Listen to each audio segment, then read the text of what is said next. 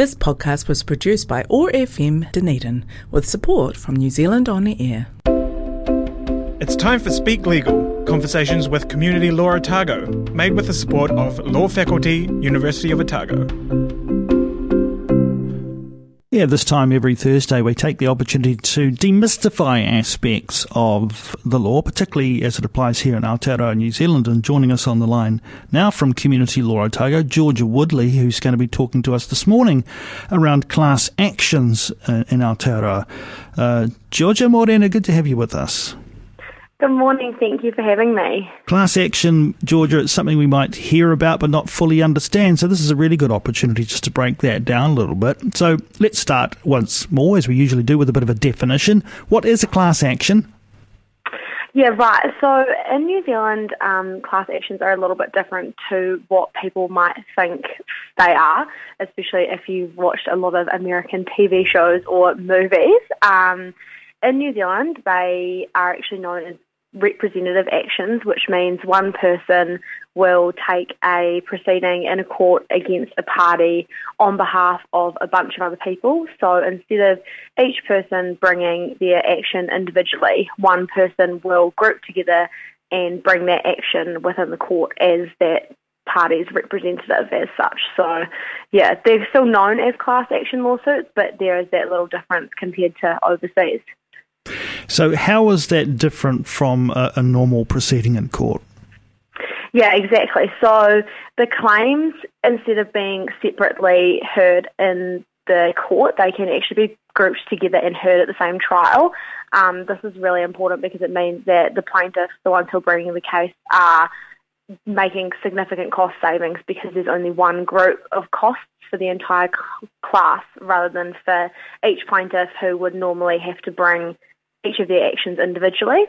Um, it also means that for the defendant, there is only one claim to face from the class of plaintiffs instead of having a really long, really expensive legal battle against each claim from each individual place, in each individual plaintiff. Um, however, it does usually mean that the amount the plaintiffs are seeking in damages or compensation is usually higher, just because they're is a group of plaintiffs rather than one individual. So oh. pros and cons with this, yeah. Yeah, so pros primarily around sort of efficiency and cost really all round. Yeah, exactly, yeah. Tell us about the role of the Law Commission.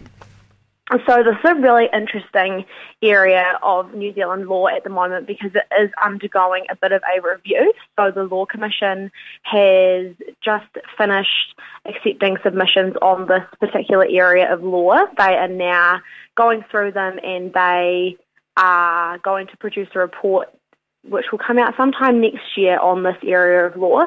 Um, it is interesting because class actions are generally funded with what is called litigation funding. Um, this is when somebody who is not a party to and has no interest in the litigation agrees to fund some or all of the plaintiff's costs. Usually, this will be in exchange for a share of the sum recovered, if any. So, if you win in court, they will take a part of that um, part of that that sum. So it's an interesting area because this generally is not how other litigation is funded. It is not overly regulated in New Zealand, so it's just the Law Commission's really looking into how they should proceed with regulating this area, if at all. So, yeah, really interesting. Mm, that is a curious one that I'm sure I certainly didn't know about, and, and, and I imagine most people won't. The potential that an unrelated party to the proceedings could have an interest in it purely from a financial perspective in terms of investing in an outcome. Well, exactly. So that's the thing. Um, I mean, there's been quite a few well-known um, class actions over the last couple of years. One of the ones that probably most people would know is the leaky buildings owners who, you know, bring cases against either manufacturers or builders or the government even, um, which is just a really interesting thing that a group is banking on some sort of return from the outcome of litigation, although the cross side of that is if they don't win at all, then usually they get paid nothing. So it is really quite a gamble to take these claims to court as a litigation funder.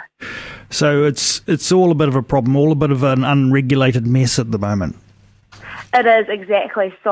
I mean, the High Court rules which govern class actions, they are quite outdated. They haven't really been changed at all since the 19th century, so hence why the Law Commission is one of the reasons why they're looking into this area of law. Um, there is a really small growing body of case law which helps govern this, but even then there's still a whole lot of uncertainty in the process.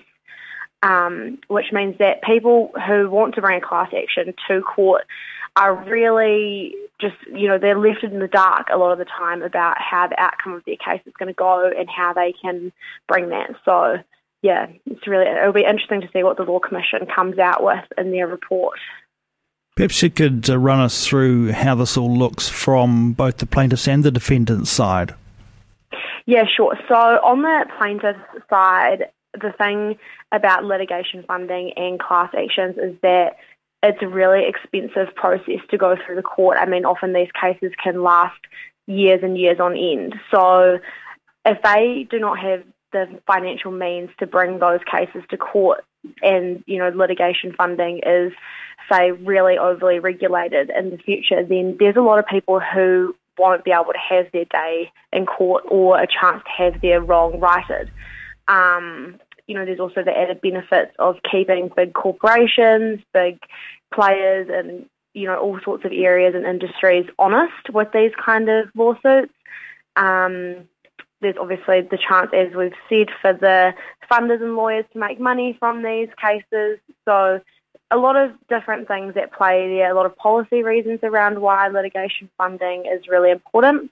But on the opposite side, for the defendant, um, if the Law Commission wants to improve affordability and efficiency of litigation, then you know there is the potential for really meritless and vexatious class actions to come to court, which then doesn't really go with the whole improving efficiency or cost saving.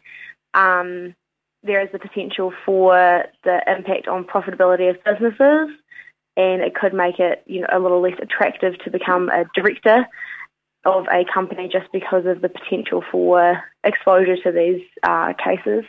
And finally, probably the defendant side really want to limit the amount of money a funder could make from a successful case. As we've said, it's probably not that morally correct to go into one of these cases thinking about the amount of money that you can make from a successful judgment. So, mm.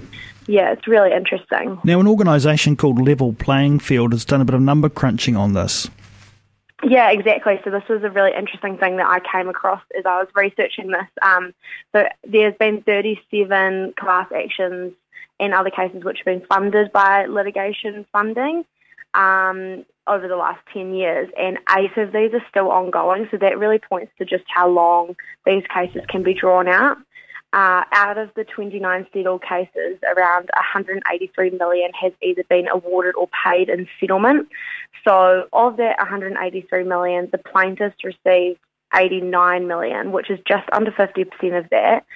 Uh, interesting legal fees and project costs took up 45% at around 82 million of that amount, and the profit for the litigation funders was only 12 million or 6%. So it's a really interesting thing to look at the actual numbers of this when you're hearing arguments about people making money from these lawsuits. You know, at 6%, it doesn't really seem as though they are making a lot from these cases. And of course, those are the ones that have been successful. So it doesn't really go into how much they may or may not have lost on unsuccessful cases. So, yeah, another really interesting side of the argument.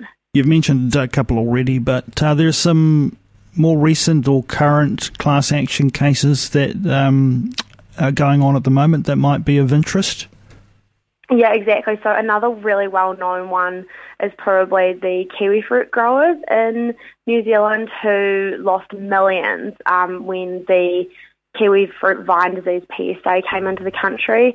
A class action was actually taken against the government officials for letting that uh, disease come into the country. So it's not just in private disputes between you know people and corporations, but people like the government. So I guess that goes to the accountability exercise as well. It's really important to be able to hold people accountable for these things that can have huge impacts on people's livelihoods and lives. Um, another really important ongoing one is against the ANZ Bank for a Ponzi scheme. Uh, people lost so much money in this, and so they are bringing. They have a claim against ANZ Bank at the moment for not taking care of their money, essentially. So that's quite important. It shows, you know, that instead of each person having to bring a claim against the bank, they've all banded together. So just another example of how it can be used, really. What's the time frame for the Law Commission's work on this? Um, so they are hoping to bring out their report uh, next year, and so that's hoping to be in May. At that time, there'll be a report reduced, uh, produced rather, sorry, and they will be making recommendations to the government as well. So whether anything changes from that, um, you know, the wheels of justice do move slowly sometimes, but it'll be really interesting to see how they view all these competing arguments and conflicting point of views from people, especially those who have taken the time to make submissions. Um, yeah, it'll be very interesting to see what they come out with. Indeed. Well, Georgia, um, thank you so much for taking some time to bring us this uh, topic to our Speak Legal segment today and for all the research you've done around that. Uh, learned a lot. Thank you so much. We look forward to talking with Community Law Otago again next week. That's quite right. Thank you very much. Have a good day. Community Law Otago.